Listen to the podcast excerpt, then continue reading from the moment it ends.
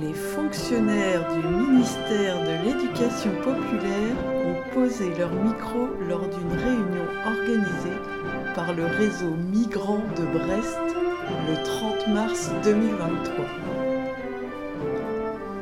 Riwanan Kéré, juriste à la CIMAD, y expose les conséquences concrètes qu'aurait l'application des mesures contenues dans le projet de loi Asile et Immigration porté par le ministre de l'Intérieur Darmanin. Bonne écoute Bonsoir à tous, euh, merci à vous d'être venus. on voulait euh, faire un petit point sur euh, comment on en est arrivé à organiser cette réunion. Donc, il y a quelques mois, quand les premiers éléments de cette nouvelle loi Asile et Immigration ont été diffusés, ensemble avec les différentes organisations d'accès aux droits pour les personnes étrangères, comme euh, la HALT, l'AD, euh, la LDH, Diguemer, Adjim, Solidarité Côte des Légendes et la CIMAD, euh, nous avons décidé de nous réunir pour être prêts à réagir ben, face à cette nouvelle loi. Nous savons que cette loi ne sera pas votée en l'état, telle qu'elle a été présentée en projet de loi, mais il nous a paru important d'en faire un décryptage, car ces différents éléments seront votés d'une manière ou d'une autre et qu'il est nécessaire d'en comprendre, euh, de les comprendre et de comprendre ce que ce qu'ils cachent et ce que cachent les éléments de langage du gouvernement qui parfois euh, peuvent nous induire en erreur. Donc euh, pour ce faire, nous avons invité Riwan Nonkere, qui est juriste à la CIMA de Bretagne Pays de Loire, à venir nous éclairer. On voulait ajouter que nous avons invité des, des députés et sénateurs et sénatrice du Finistère. Euh, trois ont répondu pour s'excuser. Donc Didier Legac qui a répondu en disant merci pour l'invitation, mais je ne suis pas sûr d'y participer car je pense que la date de ce débat est prématurée. Nous n'avons aucune lisibilité sur le calendrier, ni même sur le contenu du projet de loi. Projet qui va de surcroît probablement être revu. Merci bien à vous tous. Sandrine Lefeur, qui est députée de Morlaix, a répondu Bonjour, j'accuse bonne réception de votre invitation à la rencontre que vous organisez le 30 mars à Brest. Ayant pris des engagements pour cette date, je ne pourrai venir à votre rencontre, bien cordialement. Et Michel Canevet, sénateur, euh, a bien reçu notre invitation à la réunion débat du jeudi 30 mars et nous en remercie. Cependant, retenu par d'autres obligations, il ne pourra y participer et nous prie de bien vouloir l'excuser. Voilà. Je laisse donc la parole à Riwan. Merci. Euh, oui, ce que je vous propose, c'est euh, de, décliner les choses en plusieurs parties euh, sur le droit au séjour, le droit d'asile, la question des expulsions et la question de la double peine. Et puis, je vais expliquer assez rapidement, pas trop dans le détail, les, les différentes mesures qui sont qui sont proposées. Et puis après, on se passe le micro pour poser des questions ou, débattre. Voilà.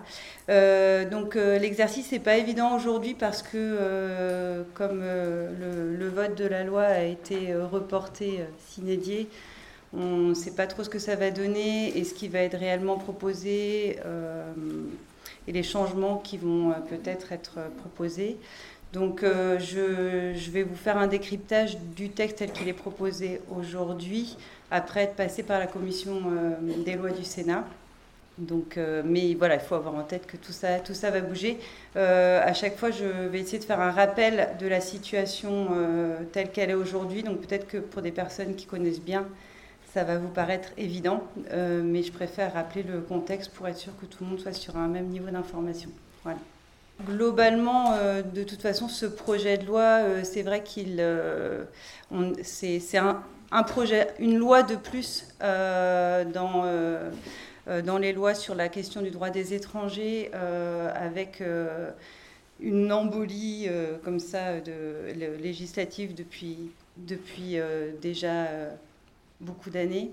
en fait, en 40 ans, on a eu 20 20 lois différentes sur la question migratoire et donc c'est un droit qui est vraiment très mouvant et qui va jamais dans le, bon sens, enfin dans le sens qu'on aimerait euh, que ça, vers là où ça aille, vers un, vrai accueil des personnes étrangères en France et euh, du coup euh, quelque chose de fort autour d'une régularisation large des personnes sans papier. et, puis aussi des possibilités renforcées pour que les gens puissent rejoindre la France et l'Europe de manière générale de manière sécurisée, avec notamment des facilités pour la délivrance de visas. Donc le projet de loi, ce n'est pas du tout ce qu'il propose parce qu'on a peu d'avancées sur le droit au séjour, voire des restrictions et euh, un renforcement euh, de, euh, tout ce qui est autour de la question de l'éloignement et de mesures qui sont punitives, avec un renforcement notamment de, la question de la double peine. Si on, commence sur la question du droit au séjour, donc la mesure phare et, qui est brandie par, le, gouvernement comme la vraie avancée euh, sur euh, la question du droit au séjour des personnes étrangères, c'est la question de la régularisation par le travail. Euh, or, cette mesure, elle nous paraît vraiment très limitée et complètement insuffisante par rapport à la réalité de, la situation actuelle et la nécessité d'une régularisation qui soit large. donc, la situation actuelle par rapport aux possibilités de régularisation du travail, euh, en fait, c'est que, comme vous le savez, euh, de nombreuses personnes qui sont en situation irrégulière en France travaillent. Euh, elles travaillent soit parce que, à un moment, enfin souvent les situations possibles, lorsque les personnes travaillent et ont des bulletins de salaire, on se demande toujours, bah, c'est quand même bizarre. mais ces situations existent parce qu'il peut y avoir des personnes qui ont eu des titres de séjour à un moment donné et ces titres de séjour, euh, elles ont perdu leur droit au séjour et donc euh, les employeurs ne vont pas aller vérifier euh, qu'elles ont toujours un droit au séjour et donc elles continuent à travailler. Certaines personnes travaillent parce qu'elles ont un titre de séjour qui a été délivré dans un autre État européen et les employeurs pensent ou font semblant de penser que ça leur, donne le droit au travail, ce qui, n'est pas, possible en réalité. Et beaucoup de personnes travaillent aussi euh, avec des titres de séjour d'emprunt, euh, donc sous le, sous le nom d'une autre personne avec un titre de séjour qui appartient à quelqu'un d'autre. Euh, donc ça, c'est des situations qui existent. Et donc, ce qui fait qu'il y a beaucoup de personnes qui ont des bulletins de salaire et qui n'ont pas de droit au séjour. Euh, actuellement, dans, le texte de loi, il est possible d'être régularisé par le travail, mais simplement à la discrétion du préfet. Donc il y a bien un article de loi qui prévoit euh, que c'est possible, mais il s'agit d'une admission exceptionnelle au séjour. Donc là, on est à la limite de l'arbitraire. C'est le préfet qui décide ou pas euh, de délivrer un titre de séjour, et il faut donc justifier avoir déjà travaillé en France. Là, euh, l'avancée dans le projet de loi, c'est qu'on est dans une proposition d'un texte où le droit euh, au séjour est de plein droit. C'est-à-dire que si on remplit les conditions qui sont prévues par le texte, le préfet ne peut pas y déroger et donc il est obligé de délivrer le titre de séjour. Néanmoins, il faut remplir des conditions et ces conditions, elles restent euh, restrictives puisqu'on reste sur euh, une liste de métiers. Donc il faut avoir travaillé dans une liste de métiers en tension. Euh, qui va être définie par zone géographique et on ne sait pas encore quelle va être cette liste de métiers en tension. Aujourd'hui, il existe aussi des listes de métiers en tension qui sont régionalisées.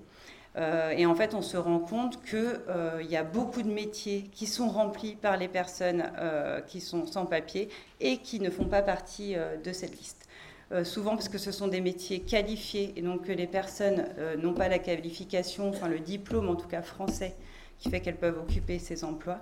Aussi parce que nombre d'emplois qui sont en fait en tension sont occupés euh, par des personnes qui sont sans papier et donc en fait la visibilité du secteur en tension euh, ne, ressort pas. Voilà. Euh, donc voilà, on peut s'interroger sur quelle va être cette liste, etc. Et ensuite, il faut du coup avoir travaillé en France pendant 24 mois, enfin justifier de, non pardon, 8 bulletins de 8 mois, 8 bulletins de salaire pendant 24, 24 mois. Voilà. Et justifié d'une présence en France de, trois ans. Euh, et c'est pareil, là, on peut regretter aussi que, en fait, on va, on va acter dans la loi que la situation absurde d'être obligé de travailler et de rester dans une zone de non-droit, puisqu'on ne peut pas avoir accès à tous les autres droits euh, qui permis par un, droit au séjour, euh, soit du coup posé dans la loi. Euh, en fait, la proposition aurait complètement pu être si vous avez une promesse d'embauche, un contrat de travail, sans justifier forcément d'avoir déjà travaillé, vous pouvez être régularisé. Euh, que dire de plus sur eh oui, et puis donc en fait, on, renforce encore l'absurdité du, du, système puisqu'on est venu ajouter une amende administrative pour les employeurs, euh, ce qui fait que ça va, bah, ça, ça, va pas aider, encourager les employeurs du coup euh, à, embaucher des personnes sans papier. Peut-être sur la partie travail, je vais vous laisser poser des questions. La loi dont vous parliez, c'est la qui permet la. Alors, en fait, euh, non, justement, euh, en fait, la, circulaire Valls n'est qu'une circulaire. Donc, en fait, une circulaire, c'est juste finalement un texte, ça n'a pas force de loi, c'est un texte qui vient éclairer les préfets sur la manière dont ils vont appliquer un texte. Et là, la circulaire Valls, euh, que vous connaissez sans doute de 2012, elle, vient éclairer la manière dont on vient euh, du coup euh, appliquer un texte qui est euh, l'admission exceptionnelle au séjour, qui, est un texte de loi qui, fait partie du code de l'entrée du séjour des étrangers. Et la circulaire Valls, par contre, dans la circulaire Valls, il est vrai qu'il y a aussi des critères en fait que les préfets du coup peuvent suivre ou pas. Voilà.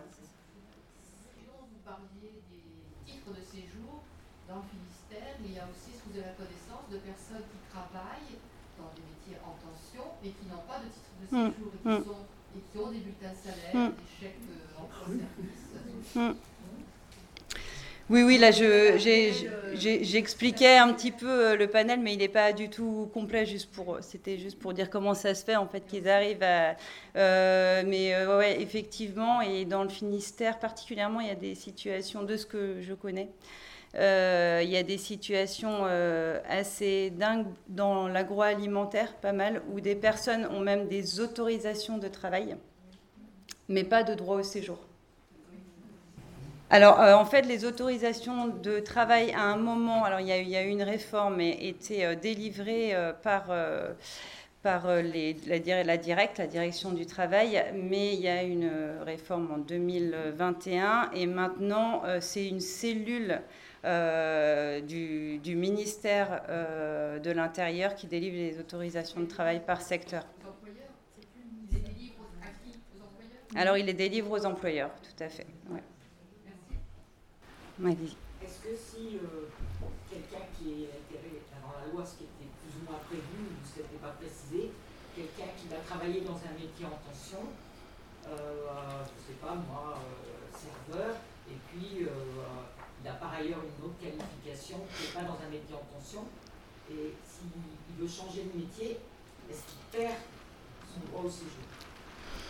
Alors, de ce qui est écrit euh, pour l'instant dans la loi, c'est qu'il ne va pas perdre son droit au séjour. Enfin, l'autorisation de travail va être prolongée si euh, il euh, travaille dans un autre métier, mais qui est aussi en tension. C'est vraiment une des questions qui, vient, c'est au niveau des droits, effectivement, des, personnes qui seront euh, autorisées à travailler. Euh, si vous allez voir sur le texte qui a été modifié par les sénateurs, euh, vous ne pouvez pas démissionner de votre, emploi. Vous pouvez vous faire virer, mais vous ne pouvez pas démissionner. Donc, sur la question des droits au chômage, je ne parle, même pas des droits à la retraite. Hein. Euh, la, situation n'est pas du tout claire et on voit bien qu'ils sont mis dans une situation qui est d'extrême précarité.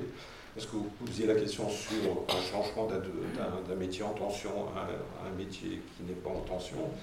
Mais la question, c'est aussi le, changement de zone géographique, puisque comme les métiers en tension sont délimités par zone géographique, si vous travaillez en Bretagne et que vous avez rejoint votre frère, votre sœur qui habite euh, en région Aquitaine et qui n'a pas de, métier en tension, vous ne pouvez pas. Euh, donc c'est extrêmement quand même contraignant. Mais du coup, le droit au travail, je crois que c'est un droit personnel, et du coup, c'est un droit qui est lié au travail. Est-ce que c'est constitutionnel pour la France et est-ce que c'est acceptable pour l'Europe? En fait, le, problème de... Euh, le, problème du titre de séjour qui est lié euh, au travail, c'est que vraiment la personne est, euh, est dépendante de l'employeur par rapport à son droit au séjour, d'une part, et qu'on ne prend pas tous les autres éléments de la situation de la personne pour lequel elle pourrait faire valoir un droit au séjour, tout ce qui est de la question de ses liens familiaux, de ses liens personnels en France, etc., ou très peu. Et, en fait, du coup, si vous, vous, parlez du droit au travail, en fait, c'est que il y a, une autorisation de, travail qui va permettre donc de travailler et qui est liée au droit au séjour. Enfin, c'est deux choses distinctes en fait, l'autorisation de travail et le droit au séjour même du coup, si elle se retrouve là étroitement liée. Mais le droit au séjour va normalement dans, ce sens-là, c'est que le droit au séjour va permettre à la personne de travailler. Je voudrais qu'on euh, qu'on pense un peu que ce n'est qu'un projet de loi. D'abord, il va être saucissonné sans doute, et c'est une chose formidable. Parce que s'il y a une loi sur le travail, eh bien, on peut mettre dans le coup ce loi, ce projet-là peut être amendé. Il y a des amendements possibles par les députés, ils sont payés pour ça. Et nous, on est payés aussi pour, les, pour interpeller les députés.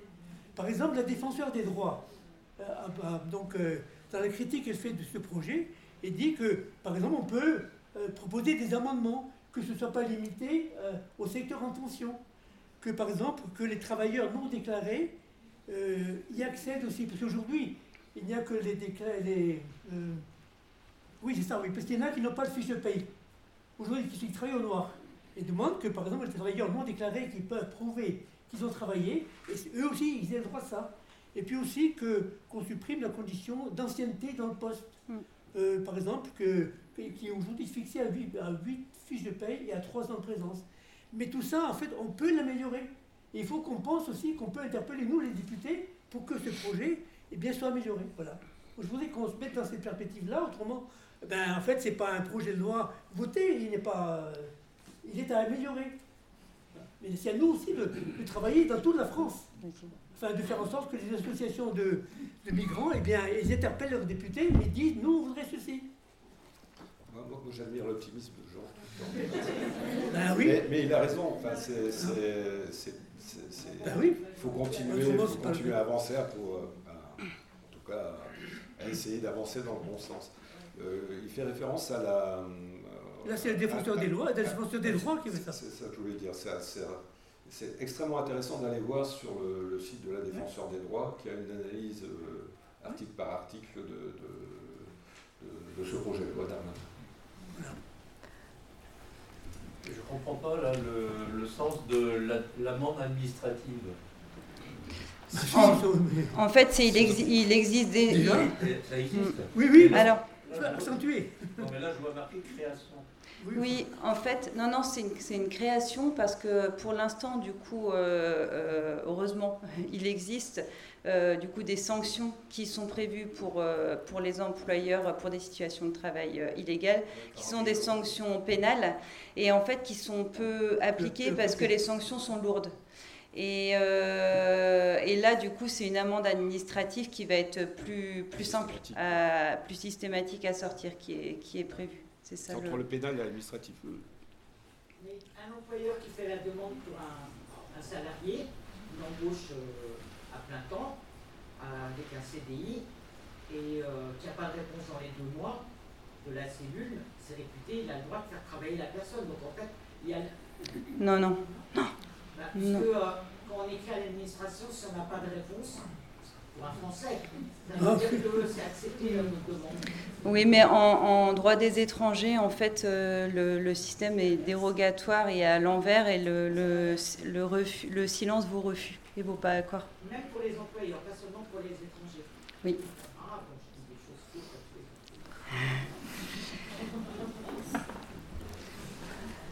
Ok. Mais juste pour euh, rebondir sur euh, le fait d'aller, euh, on en a déjà pas mal discuté, mais c'est c'est sûr qu'aller rencontrer les députés Ah oui. et aller discuter de ce que chacun voit dans son expérience et dans, et dans ce qu'il voit au quotidien pour remettre la réalité du terrain et des situations et aller raconter, en fait, raconter les histoires des gens qu'on rencontre, ça peut permettre et effectivement parce que de- de- d'aller les interpeller parce que le- beaucoup, beaucoup de députés ne connaissent pas en fait euh, la question. Donc ils ne savent pas vraiment pourquoi ils vont voter, ils ne comprennent pas les enjeux euh, de, chaque, euh, de, de- de- de chaque proposition. L'école ici de Brest a écrit des courriers à chaque député, trois, on a même étendu, Gastel, euh, etc., sur cette loi immigration en demandant un rendez-vous et nous nous attendons toujours une réponse. Hmm. normal, c'est noté euh, exclusion de documents titre étudiant et euh, CST ou l'attestation de Mm. mandat et euh, ce qui concerne la période de. Enfin, j'ai pas compris la fonction de trois ans. Ouais, c'est que euh, euh, pour, pour compter euh, ces huit mois là de travail, si la personne a travaillé, par exemple, quand elle était étudiante, et puis après elle a perdu son droit au séjour en tant qu'étudiant et qu'elle se dit, bah, je vais, comme j'ai travaillé, je vais essayer d'être régularisée par le travail, ils vont pas prendre en compte ces périodes travaillées. Et c'est pareil pour les demandeurs d'asile qui ont un, pour certains, enfin, un- qui peuvent travailler dans certaines, dans certaines conditions. Ok, ça vous va pour la... On passe à la suite. Euh, alors, euh, sur le, les, les autres propositions sur la suite euh, de ce qui concerne le droit au séjour, alors on a, on a la question du niveau de langue française où, donc vous savez, sur la typologie des titres de séjour, il est possible d'avoir une carte de séjour temporaire de un an et puis d'accéder dans la plupart des, des situations, euh, au moment du renouvellement de cette carte de séjour de un an, à une carte pluriannuelle euh, de 2 à 4 ans. Voilà. Et puis ensuite à une carte de résident. Donc l'accès à cette carte pluri, euh, ça c'est le Graal, mais ça n'arrive pas si souvent. Euh, déjà, l'accès euh, à cette carte pluriannuelle euh, à l'heure d'aujourd'hui est déjà difficile, déjà parce qu'il faut la demander, c'est pas automatique, donc il faut faire la démarche, etc. Et là, on vient ajouter une condition qui est celle d'un niveau de langue française. Alors, c'est pas une condition de simplement suivre une formation, mais d'atteindre un niveau de langue française. Alors, je crois que c'est un niveau euh, A2 là qui est Oui, A2. demandé, si je me trompe pas. Euh, donc c'est un, niveau euh, quand même euh, qui, est, important. Et donc on peut se dire que ça va de nouveau exclure les personnes les plus précaires et les plus vulnérables, notamment les personnes qui n'ont pas eu accès à l'éducation. Ça touche particulièrement aussi les femmes étrangères qui ont plus de mal à avoir accès à des cours de français et à se libérer pour y aller. Euh, et il y a aussi euh, la grosse question de... euh, donc il, y aura un test qui va être fait par des organismes et ces organismes-là sont déjà débordés à l'heure actuelle. Donc quid de... Voilà, des moyens qui vont être mis en place pour faire passer. Et puis, ça va avoir un coût aussi. Les personnes vont devoir payer. Donc, vous savez déjà, le- les titres de séjour ont un coût qui est important. Donc, ça va encore rajouter euh, un coût à l'accès à cette carte pluriannuelle. Et de manière générale, on est un peu dans une logique encore euh, très paradoxale et ab- absurde où on va demander aux personnes d'abord de s'intégrer pour pouvoir euh, sécuriser leur droit au séjour plutôt que de se dire bah, peut-être que c'est si on leur donne un droit au séjour un peu plus stable et long, ils vont pouvoir un peu se projeter et, et avoir accès un peu plus aux mêmes droits que les gens avec qui ils vivent et se sentir un peu plus appartenir euh, à cette société. Mais là, c'est encore euh, voilà, euh, la logique qui est, inversée. Et puis, donc il y a sur le... Ouais, on peut peut-être passer aux autres éléments par rapport au, droit au séjour. Sur le, il y a un gros recul sur la question des titres de séjour pour les personnes malades. Donc, je ne sais pas si vous le savez, mais les personnes étrangères qui sont malades, qui ont besoin de soins et qui justifient qu'elles ne peuvent pas avoir un accès effectif aux soins dans leur pays d'origine, et qu'en l'absence de ces soins, les conséquences auraient une exceptionnelle gravité, elles peuvent du coup euh, euh, avoir, euh, obtenir un droit au séjour. Là, la commission des lois du Sénat est venue encore restreindre. Alors, c'est un titre de séjour que les préfectures détestent de plus en plus, qui est de plus en plus difficile à, obtenir. et, qui est très souvent, très souvent menacé parce que c'est aussi un peu une, exception en France de ce, droit au séjour étranger malade. Euh, donc, et qui est souvent euh, euh, du coup attaqué. Donc là, il y a un, critère qui a, qui a bougé. ce, critère avait déjà été attaqué dans des, dans des réformes précédentes et puis remis. C'est qu'on n'est on n'est plus dans le bénéfice effectif des soins, mais dans le bénéfice des soins. Bénéfice effectif, c'était important le mot effectif parce que ça prenait en compte euh, eh ben, l'accès aux soins, ça veut dire le coût des médicaments. Est-ce qu'il y a un système de sécurité sociale qui permettait à la personne d'avoir effectivement accès à, ces soins? Est-ce qu'il euh, y avait euh, des, un accès, ouais, la distance entre son, lieu de résidence et, et le centre de santé lui permettait d'avoir un accès effectif à ces soins, etc. À l'étranger, ouais, parce qu'on parle de l'accès effectif à l'étranger. Voilà. Euh, donc euh, euh, la proposition, c'est donc de retirer l'effectivité. on a aussi des restrictions sur l'autre notion d'exceptionnelle gravité.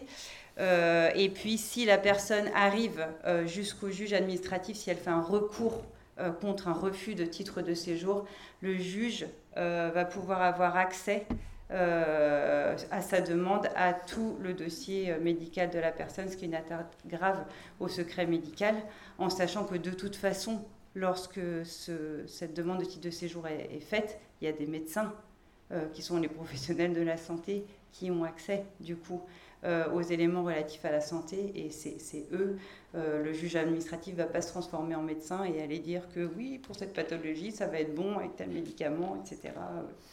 Voilà. Euh, donc ça, et pour les personnes malades, euh, il y a aussi euh, l'aide médicale d'État qui est à nouveau, une nouvelle fois attaquée. Le Sénat souhaite qu'il soit remplacé par une aide médicale d'urgence avec ce qu'on appelle un panier de soins qui est très restreint et avec une, inquiétude particulière des, des, associations sur euh, l'accès à l'IVG euh, et, du coup le fait que ce soit remboursé. Euh, et alors ils ont aussi pensé, alors ça j'aurais pas imaginé, mais leur imagination est vraiment énorme en se disant bah, les personnes, donc même si l'AME n'est pas supprimée, pour les personnes qui ont l'AME, on va supprimer la, possibilité d'avoir des réductions tarifaires dans les transports. Euh, en sachant qu'en plus ces réductions euh, tarifaires sont décidées par les collectivités. Euh, donc je ne sais pas trop comment ils veulent. Allez-y. Ouais. Non, non, non, non, non, on parle des transports publics. Donc le bus, la gratuité des, des bus, etc. sur, sur les collectivités. Oui, mais du coup, c'est des décisions euh, du coup de région ou de des collectivités. Euh. Et là, ce serait généralisé. Du coup, euh, alors je ne sais pas comment il le ferait pour interdire aux, collectivités de. Voilà. Questions, commentaires euh, juste, je finis, ouais, je finis juste sur, non, non, pas de problème, euh, non, non, je, sur, juste sur le, par rapport au, au, droit au séjour, euh, la dernière attaque, c'est aussi une proposition de la commission des lois, c'est sur le regroupement familial. Donc le regroupement familial, c'est ce qui permet à une personne qui est en situation régulière en France de faire venir les membres de sa famille. Euh, les conditions actuellement, elles sont déjà euh, très difficiles à remplir parce qu'il faut avoir des conditions de, ressources euh, importantes et puis un logement qui soit suffisamment grand pour accueillir la famille. Euh, là, on vient encore restreindre ce droit avec des conditions encore plus, plus difficiles. Il faut justifier de 24, 24 mois de présence régulière en France.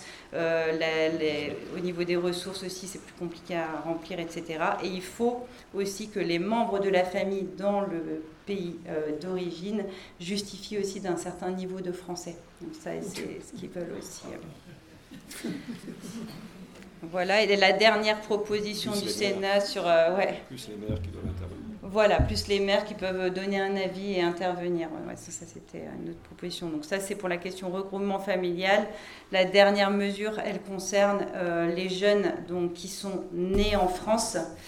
Euh, donc les, actuellement, en fait, les jeunes nés en France, donc il n'y a pas de droit du sol automatique en France. Néanmoins, ils peuvent euh, acquérir la nationalité française euh, à partir de l'âge de 13 ans et c'est automatique. C'est-à-dire que euh, s'ils réalisent sans l'avoir demandé après leurs 18 ans, ils, sont quand même français. et la commission des lois du Sénat est venue restreindre ce droit en le rendant non automatique. Donc il faut que la personne ait connaissance de ce droit et qu'elle aille le demander avant ses 18 ans. Je voulais revenir sur le, niveau de langue française. Mm, ouais. euh, le contrôle en fait, du niveau de langue, en fait, il peut se faire indépendamment de la formation qu'a reçue la personne. Par exemple, nous, dans notre association, on fait l'initiation en français, etc. Les personnes vont aussi à la BAC, mais est-ce qu'on mm. peut, par exemple, quelqu'un qui ne s'est pas passé par un cursus euh, de type un peu institutionnel, quand même, il passe l'examen et c'est juste son niveau qui est, qui est, mm. considéré par la façon dont il a Oui. Oui. Il y a des trucs des fois un peu, un, peu dérisoires, mais par exemple, dans les, dans les critères de, bonne maîtrise du français, il y a savoir se débrouiller dans la vie courante, ça va faire à peu près. Enfin, euh, il y a aussi développer une idée. Développer une idée. Une idée. Une idée, d'être capable, euh, si on vous soumet une idée, d'être capable d'argumenter et de développer une idée. C'est intéressant. Ah, ça peut être très compliqué. ça peut être très compliqué. Quand on n'a pas les références euh, sur les EHPAD, par exemple. C'est déjà arrivé.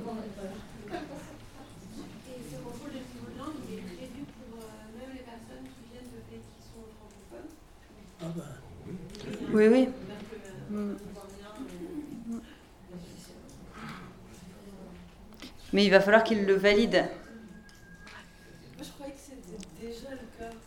Comment ça se fait qu'il y, a plein d'organismes qui fassent. Alors, le, euh, ce qui existe actuellement, c'est que, en tout cas, pour. Là, on parle vraiment de la situation de la personne qui passe avec d'un titre de séjour de un an et qui demande une carte de, de pluriannuel.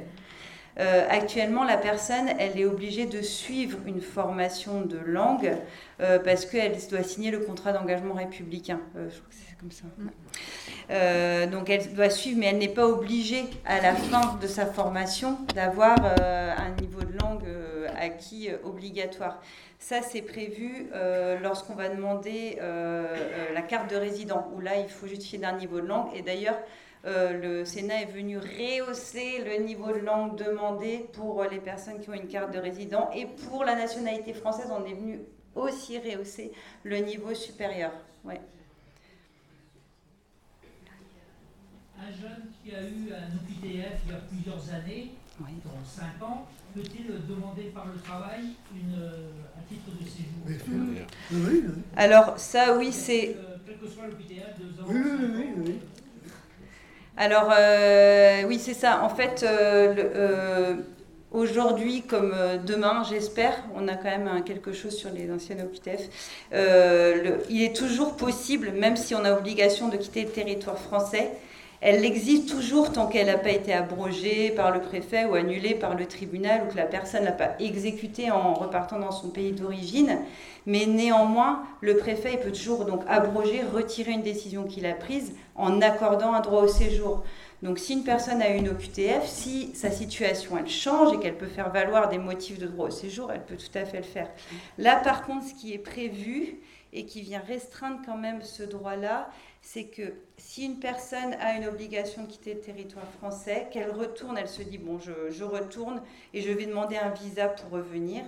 Si elle retourne et qu'elle n'est pas partie dans le délai qui lui a été imparti, donc les personnes, elles, doivent soit quitter immédiatement, elles vont, voilà, faut qu'elles partent tout de suite, soit elles ont 30 jours, ce qu'on appelle de délai de départ volontaire. Si elles n'ont pas respecté ce délai, même si elles ont quand même exécuté la décision, et euh, elles, elles, ne vont pas pouvoir avoir un visa. Ça va bloquer leur demande de, de visa. Ouais, voilà. Donc là, on. Parce que. Voilà, je ne vais pas aller plus loin. Sauf en ayant accepté le droit au retour. L'aide au retour. Oui, bah, quand on a accepté l'aide au retour, en général, c'est qu'on a fait des démarches pendant, euh, pendant le délai de départ volontaire. Tu voulais rajouter quelque chose là-dessus Oui, Vas-y.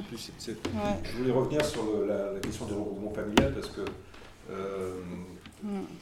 je vous conseille de lire le, dernier livre de François Héran sur euh, l'immigration, le grand déni, où il montre très bien que c'est toujours attaqué par, euh, par, les gouvernements successifs, la question du regroupement familial. Alors il montre que en fait, le regroupement familial en France, il est complètement stable, contrairement aux idées qui sont toujours développé.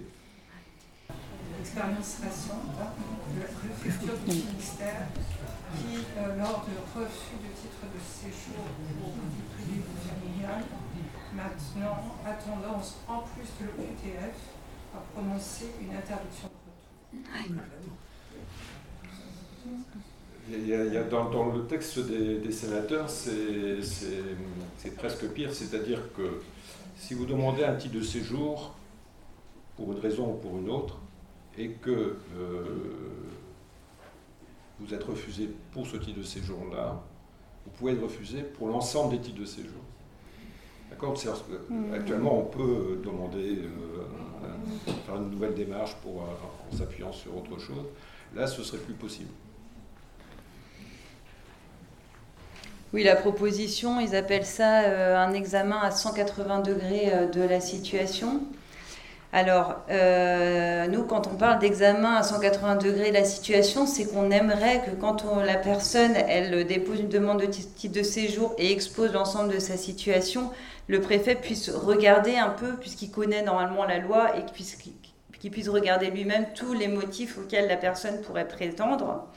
Euh, donc ça, ce sera une avancée positive, mais quand le Sénat parle de ça, c'est une fois un examen à 180 degrés et après c'est foutu pour tout, le, pour tout le reste, même si vous avez des changements de, dans la situation. Ça paraît en fait assez euh, inapplicable ce, voilà, mais par contre, oui, euh, sur les interdictions de retour sur le territoire français, euh, donc euh, c'est ça, c'était une, création en 2011 sous, Sarkozy, et plus au fur et à mesure des réformes, les possibilités pour prendre les interdictions de retour sur le territoire français qui sont des véritables mesures de bâtissement parce qu'il faut qu'elles elles empêchent les personnes de revenir, même si elles quittent pendant un certain nombre d'années. Euh, donc, euh, donc, la dernière loi était venue déjà renforcer les possibilités pour prendre ces interdictions de retour sur le territoire français, euh, notamment si on a déjà une obligation de quitter le territoire français qu'on n'a pas exécuté. Donc en fait, ça touche pratiquement l'ensemble des personnes étrangères en France qui sont passées par une procédure d'asile et dont la demande d'asile a été rejetée, elles font l'objet d'une obligation de quitter le territoire français euh, de, manière quasi automatique. Donc dès qu'elles vont refaire une demande de titre de séjour, il y a toujours du coup le risque de se voir refuser. Et, de, se prendre en plus de l'OQTF une interdiction de retour, ce qui place les, personnes dans des situations euh, vraiment compliquées et impossibles parce qu'elles elles ne peuvent plus demander de régularisation, elles sont complètement coincées.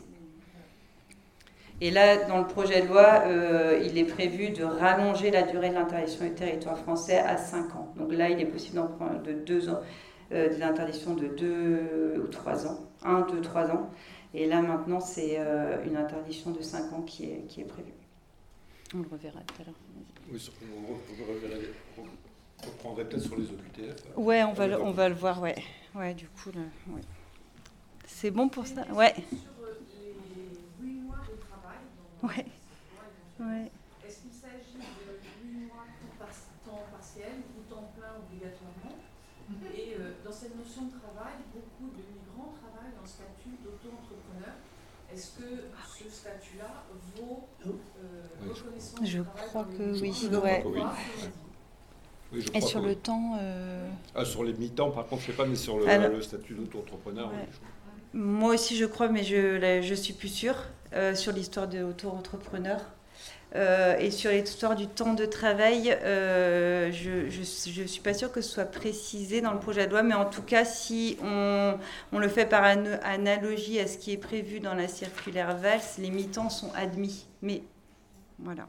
De toute façon, en plus, ça, je pense que c'est des éléments qui vont vraiment bouger.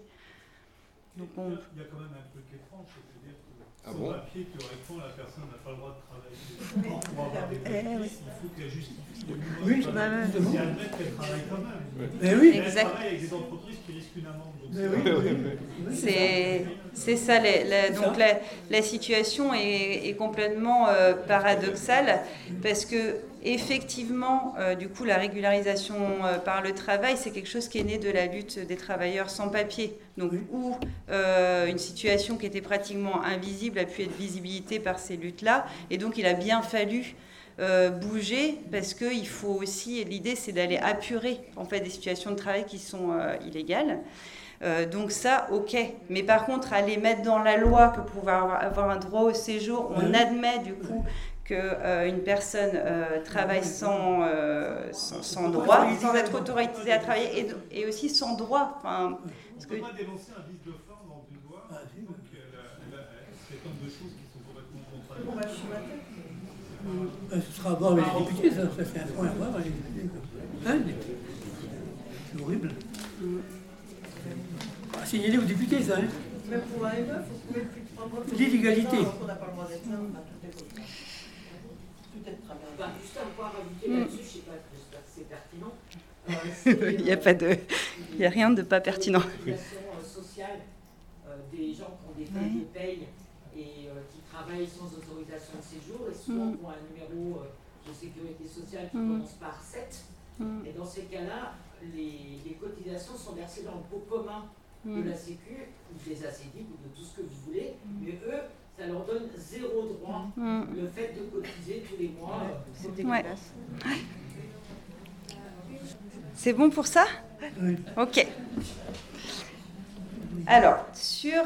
euh, alors, est-ce que je m'arrête là-dessus? Bon. Euh, sur euh, le droit d'asile, euh, d'abord, c'est une petite aparté. Euh, en fait, pour la question du droit d'asile, qu'il y a des changements importants dans la procédure. Et puis, il y a quelque chose autour du droit euh, au travail des demandeurs d'asile. Donc, je vais, quand même euh, vous expliquer. Euh, donc, Actuellement, les demandeurs d'asile, depuis 1991, n'ont pas d'autorisation de travail. Donc la règle, c'est qu'ils ne sont pas autorisés à travailler. Il existe une exception euh, pour des personnes qui sont euh, en cours, dont la demande d'asile est en cours d'examen devant l'OFPRA, donc l'Office français de protection des réfugiés et apatrides, et qui, euh, au bout de six mois, l'OFPRA n'a toujours pas rendu de décision. Donc à ce moment-là, ils peuvent aller demander une autorisation de travail qui n'est pas automatique, que le préfet peut délivrer ou pas, mais il faut déjà aussi avoir eu un contact avec un employeur euh, qui serait motivé pour l'embaucher. On a encore euh, aussi euh, la situation, euh, ce qu'on appelle l'opposabilité de la situation de l'emploi, donc ils vont aller regarder si dans ce secteur il y a d'autres personnes françaises ou étrangères euh, réguliers qui peuvent occuper l'emploi, tout ça, tout ça, tout ça. Euh, ce qui fait qu'en fait le nombre de demandeurs d'asile euh, qui travaillent, euh, c'est, euh, je crois que c'est 4% qui ont une autorisation de travail. Donc c'est très très restreint. Là, l'idée, euh, c'est euh, de changer de, de fonctionnement et de permettre aux demandeurs d'asile qui font partie de certaines nationalités, euh, celles qui, qui euh, obtiennent le statut, qui ont le plus de chances d'obtenir le statut de, de réfugié, d'avoir cette autorisation de travail. Donc euh, là actuellement, euh, ce serait euh, les, les Afghans, alors il y a l'île Maurice, euh, les Syriens, les Ukrainiens, euh, voilà. Les Ukrainiens ne sont pas dans le, dans le droit d'asile. Ils peuvent. Oui, mais les Ukrainiens peuvent faire aussi une demande d'asile. Oui, oui, oui. Ils ont une protection temporaire, mais s'ils font une demande d'asile, ils ont de grandes chances d'avoir un statut de, de réfugié. Donc voilà, peut-être pour le travail. oui, et c'est quand même non conforme au droit européen. Donc en droit européen, il y a une directive qui a été prise qui s'appelle la directive accueil. C'est le, seul endroit où, euh, du coup, euh, les, Européens ont réussi à s'entendre sur quelque chose qui est de l'ordre de, l'accueil en ce qui concerne les personnes étrangères, parce que sinon, les autres directives, c'est l'éloignement. Voilà. Euh, et donc, dans cette directive, il est prévu que tous les demandeurs d'asile, à part, à l'exception des personnes qui sont sous procédure Dublin, doivent avoir accès au travail. Donc, on n'est pas en conformité là-dessus ni maintenant ni après. Euh, alors, sur euh, la réforme de la procédure, on, va euh, vers ce qu'on qualifie d'un démantèlement du droit d'asile. alors, avec plusieurs bouts de, de réformes qui, à la fois, sont positifs sur certains aspects et inquiétantes sur d'autres, ou un même aspect peut à la fois inquiéter. Enfin, il faut rester vigilant sur certains aspects. Euh, donc euh, l'idée c'est de, créer des, pôles territoriaux France Asile et en fait ce serait de faire une sorte de guichet unique pour les demandeurs d'asile où ils auraient à la fois, euh, il y aurait à la fois la, préfecture qui règle du coup la question du droit au séjour des demandeurs d'asile le temps qu'ils soient sur des territoires où ils délivrent des attestations de demande d'asile, ils décident dans quelle procédure les personnes vont être, etc. À la fois l'OFI qui prend les décisions sur les conditions matérielles d'accueil, donc euh, l'hébergement et l'allocation pour les demandeurs d'asile. Et là, donc ça c'est déjà le cas dans les préfectures euh, euh, au niveau régional, donc c'est à Rennes pour, pour les Brestois. Et là, il y aurait un autre guichet qui serait le guichet de l'OFPRA en fait. donc l'OFPRA serait là déjà et enregistrerait déjà les demandes d'asile euh, et il y aurait un accompagnement pour remplir, vous savez, il y a un dossier qui a à remplir par écrit. Et actuellement, les personnes ont 21 jours pour le renvoyer à l'OFPRA. Là, en fait, le, dossier serait aussitôt euh, enregistré et il y aurait un rendez-vous tout de suite qui serait donné pour euh, l'entretien à l'OFPRA. Donc ça, ça nous paraît plutôt positif dans le sens où euh, du coup il y aurait un accompagnement pour la rédaction du dossier euh, à ce moment-là et surtout que les personnes auraient un entretien euh, rapidement. Et donc on resterait dans cette logique où en fait ce qui compte c'est pas tant le récit de ce qu'on avec quelque chose qui est à l'écrit qui peut être compliqué et tout ça en français mais sur ce qui est important c'est vraiment le rendez-vous à l'OFPRA. Mais par contre avec des délais qui vont sans doute être complètement aspiré, réduit, et donc ce qui fait que les personnes auront moins de temps pour préparer l'entretien à l'OFPRA, notamment récupérer des, documents, travailler sur leurs récits, euh, qui peuvent être parfois difficiles, comme vous le savez, et tout ça. Donc, et puis, bon, avec euh, quand même, donc il y aurait possibilité de faire des, euh, des entretiens délocalisés. Donc, l'OFPRA parfois se déplace. par exemple, ils sont venus à Rennes il y a quelques années pour entendre tous les Géorgiens de Bretagne. Euh, où euh, voilà, à la frontière, parfois, ils se, déplacent pour faire des, auditions. Ils sont allés à Calais, par exemple, au moment du démantèlement de la jungle, etc. Donc là, il y aurait des bureaux aussi euh, de l'OFPRA pour, pour ça. donc la, question, c'est simple, c'est quand même de se poser la question de, l'indépendance de l'OFPRA. Euh, bon, L'OFPRA euh, euh, est une, administration qui, dont les décisions sont indépendantes, mais qui est quand même qui fait partie du, ministère de l'Intérieur. Avant, c'était du ressort du, ministère des Affaires étrangères avant Sarkozy, puis ils ont passé de ministère de changer de ministère de tutelle. Mais là, on les met tous quand même dans le même endroit avec pouf préfecture, pouf OFI et pouf OFPRA. Bon, bah, vigilance après, ça, permettrait aux gens de ne pas avoir à aller à Paris pour les entretiens, donc ça, va faciliter aussi euh, peut-être l'accès euh, du coup euh, à, l'OFPRA, cette administration pour les personnes. c'est plus inquiétant la réforme de la Cour nationale du droit d'asile. Donc, les personnes, vous savez, qui ont un refus sur leur demande d'asile, elles peuvent faire un recours devant euh, une juridiction spécialisée qui est la Cour nationale du droit d'asile qui est euh, à Paris, à Montreuil. Euh, et là, l'idée, en fait, c'est qu'il y aurait toujours cette juridiction unique, mais qui serait séparée en plein d'antennes, dont la géographie serait à peu près la même que celle des cours administratives d'appel. Par exemple, pour le territoire, la cour administrative d'appel compétente, c'est Nantes. Donc là, ce serait, voilà, à peu près, l'idée, c'est ça. et donc l'inquiétude, en fait, c'est que du coup, la jurisprudence de, ne, soit, ne soit pas uniformisée et qu'on aurait du coup des décisions euh, assez, euh, assez diverses euh, sur le territoire et du coup qu'un recours ne serait pas traité de la même manière à Nantes ou à Strasbourg. Donc ça c'est la première inquiétude.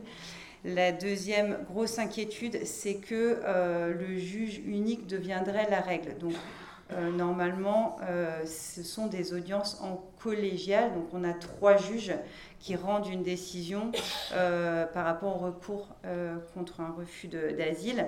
On a euh, le juge et puis deux assesseurs. dont un qui est nommé par le Haut Commissariat aux réfugiés. Et donc cette décision collégiale, elle est très importante. Aujourd'hui, il y a des possibilités de juge unique pour des personnes qui sont des procédures particulières. c'est à peu près 40-45% des, des demandes qui sont examinées de telle manière. Là, ce serait la règle pour tout le monde. Donc, euh, c'est clairement euh, une garantie en moins pour les demandeurs d'asile. Euh, ah oui, et puis pour la. Donc, il y a, une, la commission des lois du Sénat est venue euh, aussi restreindre le, droit euh, pour les demandeurs d'asile d'avoir accès aux conditions matérielles d'accueil, donc l'hébergement et euh, l'allocation pour, pour demandeurs d'asile. Voilà pour ce qui est du droit d'asile. Peux rajouter quelque chose Oui, il y, a, un point qui est, qui est, aussi assez inquiétant, c'est la question de l'interprétariat. parce que le, demandeur d'asile devra déclarer dans, quelle langue il veut être entendu et euh, ça peut lui être refusé. Et puis s'il y a une décentralisation de, euh, des commissions, ça veut dire que vous ne pourrez peut-être pas être entendu partout avec un interprète qui soit euh, compétent. Est-ce qu'il risque pas de faire comme pour les mineurs, où ça se fait par téléphone Ils ont des interprètes par téléphone dans leur, pour leurs évaluations au CDS quand ils ne parlent pas français? Et c'est une catastrophe, bon. Mm, non, là, là en tout cas, c'est pas, c'est pas prévu pour le moment. Euh, L'OFPRA, euh, quand les personnes sont entendues à l'OFPRA, c'est des interprètes qui sont là en physique, euh, qui sont spécialisés. Pour l'instant, il n'y a rien de prévu par, rapport à, par rapport à ça. Et qui sont parfois sans papier. Les interprètes. Les interprètes.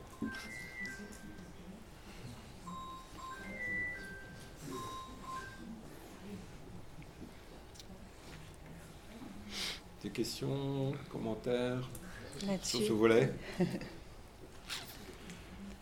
C'est un peu compliqué, mais euh, je, pense qu'il y a des, choses qui sont quand même relativement inquiétantes. Enfin, c'est à la fois, euh, le, on voit bien l'objectif. L'objectif, c'est de c'est d'aller le plus rapidement possible et de, que ça traîne le, moins possible, mais les conséquences après, en particulier la question du juge unique, mm. elle est, euh, elle interroge. Hein. Euh, euh, je crois que c'est dans un article de l'IB, il n'y a pas très longtemps, il y avait le compte rendu de, du passage devant,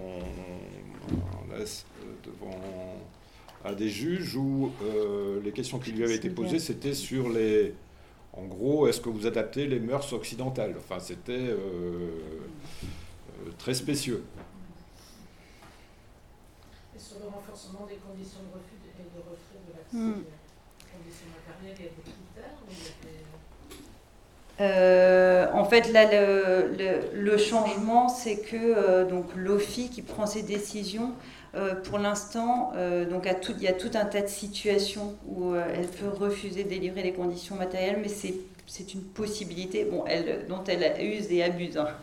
mais là, ça va être une obligation, c'est ça qui est, qui est venu, c'est la proposition. Et sur, c'est vrai que sur la, en fait, la, la crainte aussi par rapport à ces, cours euh, qui seraient euh, délocalisés, territorialisés.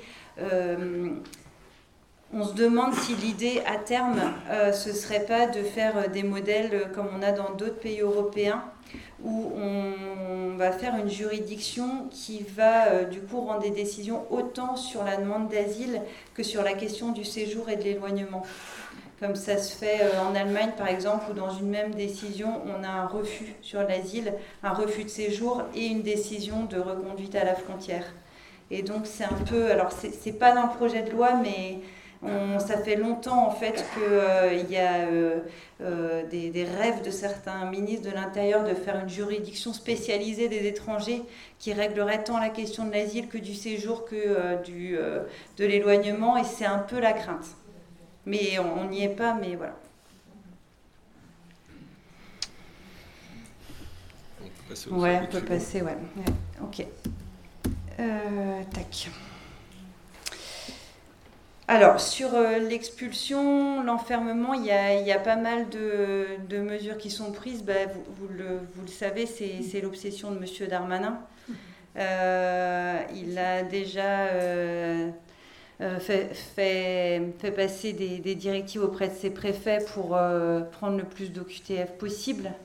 Euh, rendre la vie, il a déclaré vouloir rendre la vie impossible aux personnes qui sont sous OQTF. Il demande au préfet de, voilà, de prendre des OQTF au, risque qu'il n'y ait pas d'examen des situations des personnes. Et donc on est, on est vraiment dans cette logique-là, avec être méchant avec les méchants et gentil avec les, les gentils. Et donc euh, quelque chose euh, autour de, euh, de, la d'une confusion aussi du coup entre criminalisation et, et étranger. alors, euh, donc il y a une notion euh, qui est très déjà, déjà en fait très très utilisée euh, en droit des étrangers, c'est la notion de menace à l'ordre public parce qu'on peut déjà refuser, c'est une première condition, de délivrer un titre de séjour si la personne représente une menace à l'ordre public. Et c'est une notion qui est très problématique parce qu'elle est extrêmement mouvante. Et même si la jurisprudence est venue encadrer ce que c'est la menace à l'ordre public, on peut y mettre un peu tout ce qu'on veut. Et surtout, on peut, euh, souvent, on, peut corréler euh, la manière dont on va considérer si les personnes représentent une menace à l'ordre euh, public et une actualité, du coup, sur des crimes spécifiques sur lesquels on a envie de, de, se concentrer. Et, les équipes de la CIMED qui, agissent en prison euh, actuellement, qui font des, permanences euh, en, détention, se rendent bien compte qu'actuellement, la question des personnes étrangères, qui, de, enfin, de l'éloignement des personnes étrangères qui ont été condamnées est vraiment une question qui est difficile. Et qu'il y a une obsession absolue d'éloigner toutes les personnes qui, qui, ont, euh, qui, ont une, qui ont été jugés, qui ont une peine. Donc là, on va euh, reprendre cette notion de menace à l'ordre public et l'utiliser à toutes les sauces. Euh, c'est-à-dire que dans, dans, la loi, il y a des personnes qui sont protégées contre l'éloignement pour des raisons familiales, par exemple parents d'enfants français, pour des raisons personnelles, justement parce qu'ils sont gravement malades, parce qu'ils sont en France euh, depuis, un, depuis de, irréguliers depuis longtemps, euh, parce qu'ils sont mariés à un Français euh, depuis trois ans, etc., etc. Donc il y a toute une liste de catégories de personnes protégées contre laquelle normalement on ne peut pas prendre d'obligation de quitter le territoire français quel qu'ait été son comportement par ailleurs, parce que du coup il s'agit de droits fondamentaux plus plus plus qu'il faut respecter euh, avant, avant tout. Là, euh, euh, pour le cas des OQTF, donc on, supprime ça. c'est le cas aussi alors de d'autres mesures qui sont les arrêtés d'expulsion et les interdictions du territoire français. Euh, donc l'interdiction du territoire français, c'est pas la même chose que l'interdiction de retour sur le territoire français, c'est une peine qui, euh, qui, est prise en complément d'une peine de prison. Et il y a aussi des protections normalement euh, pour les personnes pour lesquelles le juge ne peut pas prendre l'interdiction du territoire français. Ces protections sautent également en cas de, menace grave à, la sécurité publique. Et c'est la même chose pour, pour les arrêtés d'expulsion où les catégories protégées ben, ne seront plus à nouveau protégées. Donc ça, c'est une grosse inquiétude et le préfet va pouvoir... ah non, c'est pas ça. Je ne sais plus si je l'ai mis, bon, c'est pas grave. Euh, aussi retirer ou refuser un titre de séjour, toujours sur cette notion de, menace à l'ordre public. Euh. Sur euh, les, les, autres mesures qui sont prises par rapport à l'éloignement des personnes étrangères, euh, juste pour vous rappeler que la, situation actuelle, c'est euh, que la France, elle prend énormément, énormément, énormément de mesures d'expulsion. Elle en prend beaucoup plus que les autres pays européens. Euh, beaucoup plus que l'Allemagne, beaucoup plus que l'Italie, beaucoup plus que la Grèce. Voilà. si on regarde des graphiques, en fait, elle est là, et puis l'Allemagne est là, quoi. et par contre, elle en exécute très peu.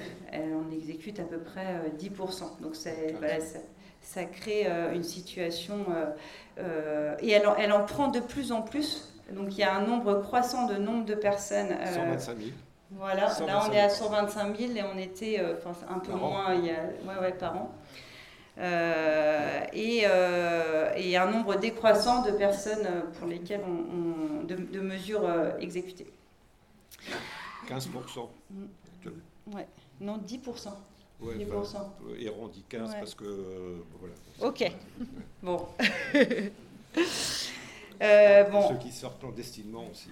Ça, ça, non, mais de mesures exécutées du coup de force. Ah oui, de force, euh, je crois que les derniers chiffres, c'était même 6%. Non, plutôt à 9. Bon, Bref. ah, c'est très peu. Voilà, c'est peu. Euh, donc, euh, la, question, c'est de savoir à quoi euh, servent ces mesures, à part placer les gens dans des, dans des, situations de précarité administrative et du coup sans droit. à rester sur le territoire. donc on a du coup des mesures supplémentaires qui sont prises. alors je ne sais pas si faut rester trop longtemps là-dessus, mais augmentation de la durée exécutoire des, des OQTF, ça veut dire qu'actuellement pour prendre une décision de placement en rétention ou une décision d'assignation en résidence, il faut une OQTF qui est moins d'un an. Et là, ça va être une OQTF qui est plus de deux ans. Voilà. Euh, euh prise par moins de deux ans, excusez-moi, moins de deux ans. Donc, euh, du coup, ça, ça, permet, il y a une durée rallongée pour pouvoir prendre ces décisions. Mais en soi, ça ne va pas changer grand-chose que le préfet, s'il veut placer quelqu'un en rétention, il reprend une OQTF, c'est tout. Enfin, facile. Il copie-colle la dernière qu'il a prise. Ça change pas, ça facilite, mais ça change pas énormément les choses.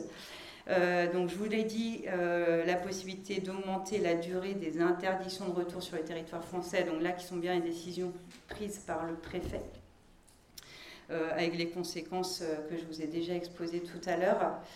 je vous ai déjà parlé de la question du refus de visa. Et puis, euh, il y a aussi euh, une, disposition particulière pour les jeunes euh, qui ont été pris, pris en charge par l'aide sociale à l'enfance, qui, vous le savez, peuvent être accompagnés jusqu'à 21 ans via des contrats jeunes majeurs. Et il y a, le, d'ailleurs, le Conseil d'État est venu rappeler là, très récemment que même si le jeune avait une obligation de quitter le territoire français, le contrat jeune majeur ne pouvait être interrompu et c'est quelque chose qui est aussi garanti par la loi pour la protection de l'enfance et, euh, la dernière euh, réforme de, de, qui date de un an, de février 2022. Euh, donc là, on vient, on vient attaquer la, protection des, enfants et des jeunes majeurs. sur les mesures. Ouais. sur les jeunes majeurs plutôt. Que dans le Finistère, les jeunes qui ont une OQTF, qui étaient sous contrat jeune majeur et qui avaient une OQTF, ils perdaient leur logement et leur, et leur euh, allocation tout de suite. Là. Ouais. Ça fait qu'un an que ça a changé. En fait, la, loi Taquet, euh, donc euh, pour la protection de l'enfance, est venue dire qu'il y avait une, déjà une proposition obligatoire de contrat jeune majeur pour, pour tous. Et là, c'est une jurisprudence du Conseil d'État qui est venue croiser euh, du coup les dispositions de la loi Taquet euh, et, le, Code de l'entrée du séjour des étrangers, et du coup qui est venu rappeler que le seul fait d'avoir une obligation de quitter le territoire français n'était pas un élément suffisant pour refuser la prolongation du contrat jeune majeur. Donc, bon, euh, je, voilà. Donc, il ne faut pas hésiter, en tout cas, du coup, là, euh, à faire des recours quand il y a une interruption de contrat jeune majeur. Juste pour dire sur la question de l'expulsion aussi, il y a tout un tas de, enfin la procédure sur euh, pour les les contestations des obligations de quitter le territoire français. il y a des propositions de, de changement au niveau et à la fois des délais de recours et à la fois des délais du juge pour statuer. Euh, on a, euh, donc euh, là, je ne vais pas vous dire tous les délais, mais en tout cas, il y a trois procédures une ordinaire, une spéciale, une, d'urgence, donc avec plus, plus avec des délais qui sont raccourcis. Plus on va dans l'urgence et des délais pour statuer qui sont raccourcis. Et juste peut-être d'avoir en tête qu'il y a seulement la procédure ordinaire qui permet d'avoir une audience en, en collégiale, donc avec trois juges devant le tribunal administratif et sinon, c'est un juge unique avec les, problèmes dont on, évoquait tout à l'heure.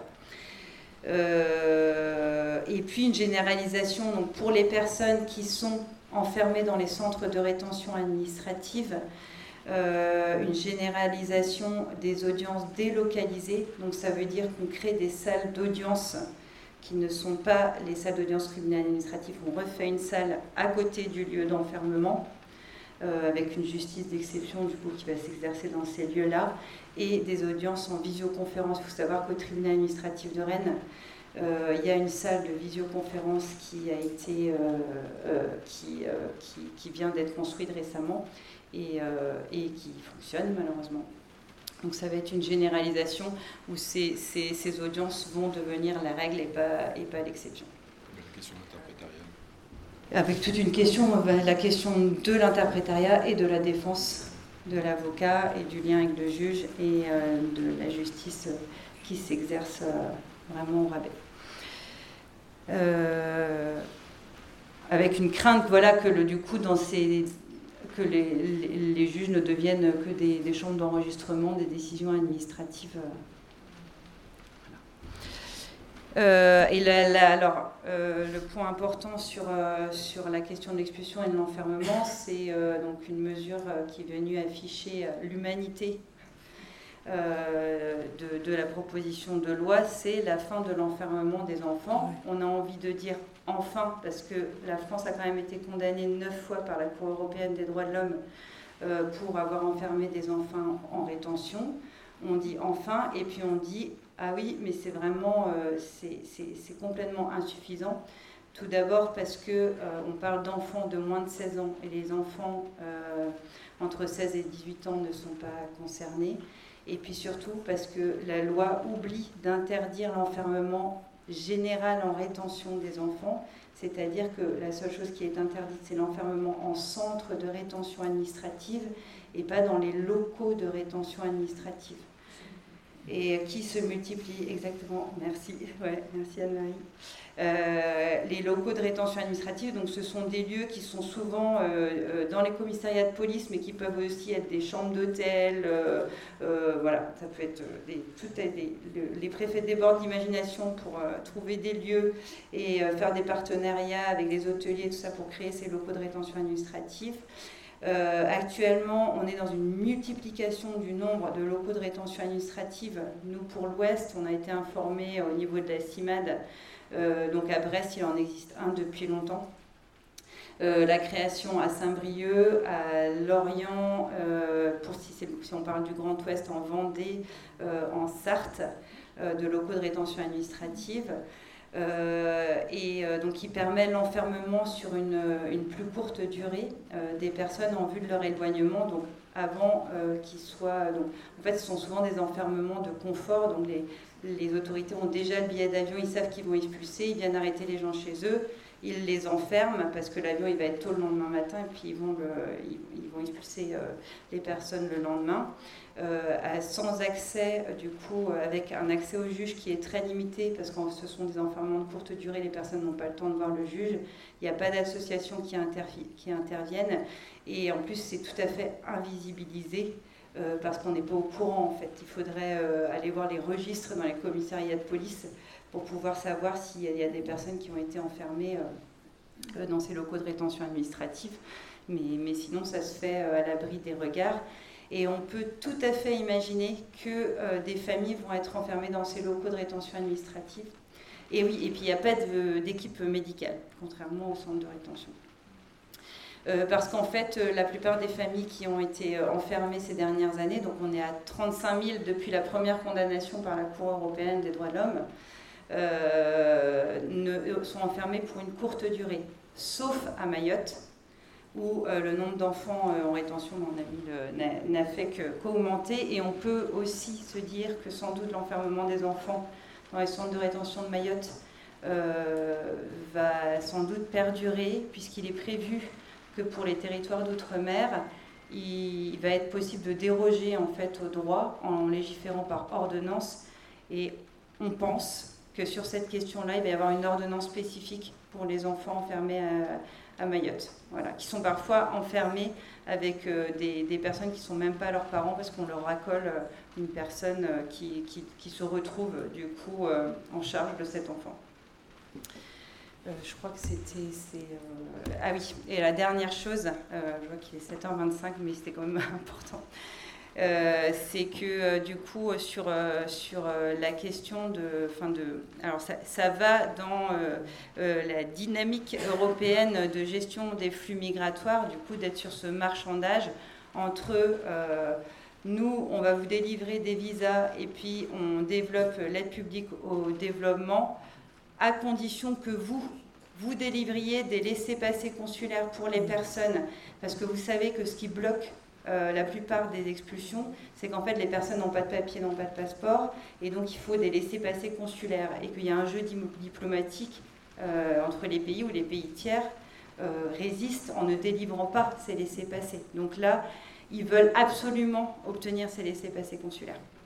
Donc on, on, fait jouer la balance entre délivrance de laissés-passer consulaires et puis renforcer, renforcement de vos, frontières à vous pour empêcher empêcher les départs et reprendre le plus possible des personnes. Donc ça, c'est inscrit euh, également dans la loi. On va venir euh, contrôler euh, la collaboration du coup des États tiers avec la France, notamment pour la délivrance de ces, de ces laissés-passer. Dans une fabrique industrielle de sans-papiers. Exactement. C'est ça, mais c'est la fabrique des sans-papiers. C'est vraiment la fabrique des sans-papiers. L'autre point, alors confirmerez ou m'affirmerez, mais il me semble qu'il y a euh, une espèce de systématisation qui sera mise en place entre euh, refus de séjour au QTF, ce qui commence déjà à être le, cas. Pas toujours d'ailleurs, parce qu'on a, une situation euh, actuellement où il y a une mère de famille qui a eu un refus de titre de séjour sans OQTF, donc là aussi c'est une fabrique sans papier. Donc une systématisation des, des OQTF lorsqu'il y a un refus de titre de séjour, mais aussi une policiarisation du suivi des OQTF, c'est-à-dire que systématiquement, la, police ou la gendarmerie sera informée de qu'il y a telle et telle personne qui sera sous OQTF et qui pourra donc aller euh, la, chercher à tout le monde. Ça, c'est déjà dans la circulaire d'Armanin. Est-ce que ça peut être appliqué? En fait, euh, oui, l'instruction d'Armanin du mois de novembre est venue euh, du coup pousser les préfets à prendre des OQTF euh, de manière systématique quand il y avait un refus de séjour. Donc il les pousse vers là.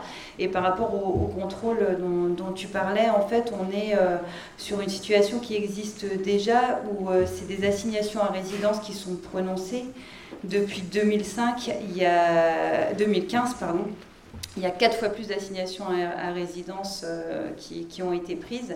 L'assignation à résidence, au départ, elle a été euh, présentée comme euh, un progrès, comme une alternative au placement au centre de rétention administrative. Or, on se rend compte dans la pratique qu'il y a toujours autant de personnes qui sont placées en rétention administrative par an. Donc, on est à 50 000 personnes par an en comptant l'outre-mer et que en fait c'est les assignations à résidence qui se sont démultipliées. Donc il y a énormément de personnes, vous les voyez, qui sont assignées à résidence, ou des mesures administratives, avec du coup des obligations de pointage dans les gendarmeries, commissariats de police.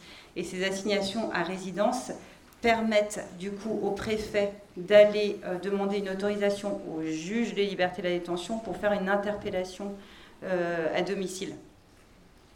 Ce qui, permet en fait du coup, ils ont les gens sous leur contrôle qui viennent pointer plusieurs fois par, euh, par semaine.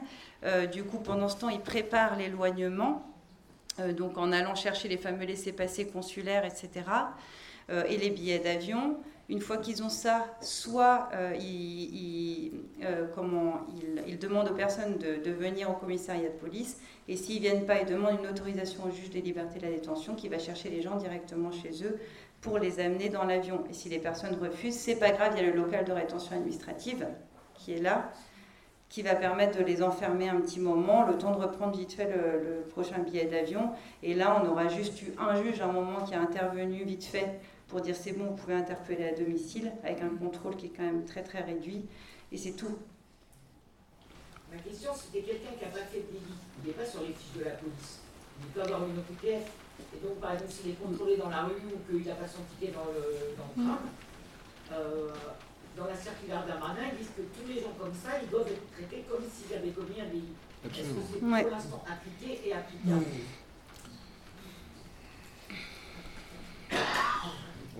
On a, vu des choses, euh, c'est-à-dire que vous savez qu'il y a un, souci, par exemple, pour les, pour les étrangers qui ont un permis de conduire, de, transformer en permis de, conduire français. Donc si vous avez un Géorgien qui conduit avec son, avec son permis et qu'il est, est pris dans un contrôle et qu'il n'a pas de permis français, ben, alors qu'il est sous OQTF, bien évidemment, à ce moment-là, il y a un risque d'expulsion. En fait, là, pour euh, ce qui est euh, constaté dans les centres de rétention administrative, euh, c'est que le, placement en rétention et donc l'éloignement, la perspective de l'éloignement se fait à tout prix au détriment de la situation personnelle des personnes et qu'on voit des personnes qui sont placées en rétention alors qu'ils viennent de pays où ils sont de façon sûre en danger, donc des Syriens, des Afghans, il y a une femme iranienne qui avait fui parce qu'elle avait participé euh, aux manifestations récentes pour le droit des femmes, euh, qui s'est retrouvée enfermée au centre de rétention à Toulouse, et euh, avec une volonté réelle d'expulser, puisque des contacts sont pris avec les autorités consulaires syriennes, iraniennes, afghanes, pour, et, pour pouvoir effectivement les expulser. La situation à centre de rétention est complètement explosive. Il y a beaucoup, beaucoup de personnes qui souffrent de, pathologies euh, psychiatriques. Et euh, à tel point que les équipes de la CIMAD se sont retirées du centre de rétention de du Ménil-Amelot. Euh, voilà. Oui, et puis la question que vous posez, c'est la, la, question des OQTF qui sont inexécutables. C'est-à-dire que les lignes aériennes actuellement euh, entre, entre, la France et puis euh, l'Afghanistan, elles ne sont pas très opérationnelles. Entre la France et puis la Syrie, ne sont pas très opérationnelles. Les, Allemands ont été un petit peu plus intelligents parce qu'ils ont euh, créé un statut spécial pour les gens qui étaient inexpulsables. Alors que là, pour nous, c'est simplement sans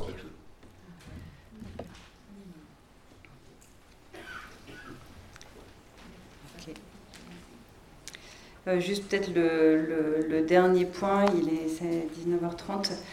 Euh, donc sur le, renforcement des contrôles et, des sanctions, c'est des, mesures qui sont prises, euh, qui, sont, qui, vont être possibles sur des, prises d'empreintes sur au moment de l'entrée du coup au niveau de la frontière, où il va être possible de forcer les personnes qui ne pourront pas refuser euh, euh, à la prise d'empreinte. Et puis une inquiétude par rapport euh, du coup à une augmentation de, des peines prévues pour l'aide à l'entrée, le séjour et la circulation des personnes étrangères en situation irrégulière. et on peut craindre du coup que ces, mesures vont toucher euh, en premier lieu les personnes étrangères elles-mêmes. qui, sont avec, qui sont souvent qualifiées de passeurs euh, alors que les parcours sont souvent bien compliqués que ça, plus compliqués que ça. Et souvent, dans son parcours, on est euh, soi-même un moment passeur, un moment on, on poursuit son, euh, son chemin. Et puis, et voilà, en fait, la frontière entre les deux est beaucoup moins stricte que ce qu'on veut bien nous raconter. Euh, et avec une criminalisation de toute façon euh, sur, le, sur le chemin de l'exil des personnes, notamment en Europe, qui est constatée dans tous les États européens. Et donc on peut craindre encore que euh, les personnes soient arrêtées et condamnées encore plus. Sur, l'histoire des, des prises d'empreintes et de photos, euh, c'est absolument scandaleux. On considère des prises d'empreintes digitales de, façon euh, manu c'est-à-dire. Enfin, c'est impressionnant parce que enfin, le droit par rapport au, à son intégrité corporelle, physique, etc., c'est vraiment très très limite. Mmh. Carrément. Des questions, des commentaires? J'avais une dernière question. Euh, peu plus général, en fait, on a, on a eu euh, récemment euh, le dernier rapport du GIEC, en fait, qui nous dit qu'il ben, va y avoir une corrélation entre l'immigration massive et l'augmentation du degré, qui va mmh. chiffrer en dizaines de millions de personnes. Est-ce qu'il y, a une, y a une prise en compte en fait, de, de, de, ces migrations à venir dans le droit d'asile? Est-ce que, est que ça va réformer d'une certaine façon? Est-ce qu'il y a un droit d'asile qui est Non. Dans le droit européen ou français Non. De toute façon, sur la question de, la, des, migrations, enfin, euh, ma référence c'est François Héran, vous pouvez aller voir sur, les, sur le site du, Collège de France, euh, vous avez tous les visios de ces cours et de, de ces séminaires. Euh, il ne faut jamais oublier de toute façon que les, migrations les plus importantes, c'est des pays du Sud vers les pays du Sud. Ce n'est pas les pays du Sud vers, euh, vers les pays du Nord. Si on regarde en plus au niveau européen la place de la France, la France est très mauvaise en termes, en termes d'accueil de migrants. Euh, par rapport aux pays du Nord, les, pourcentages d'accueil, y compris pour les Ukrainiens, hein, on, est, euh, on, est, très mauvais. Donc la, comment, comment ils disent, la, la submersion. Là. Ouais, submersion oui, le, grand, le grand remplacement, voilà. Oui.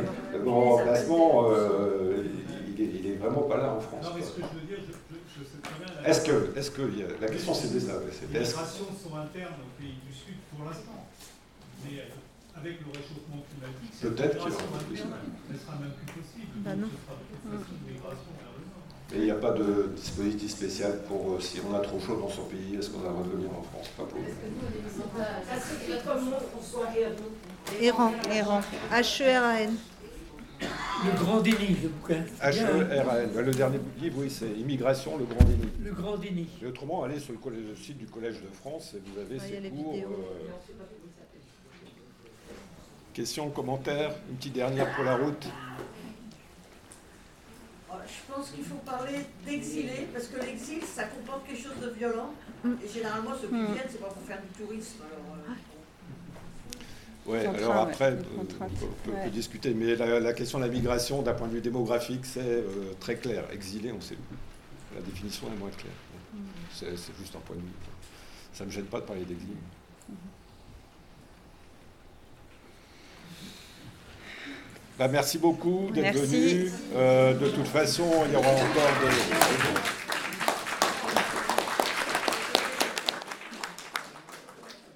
Merci. Il y avait une question. Ah, une ah, dernière.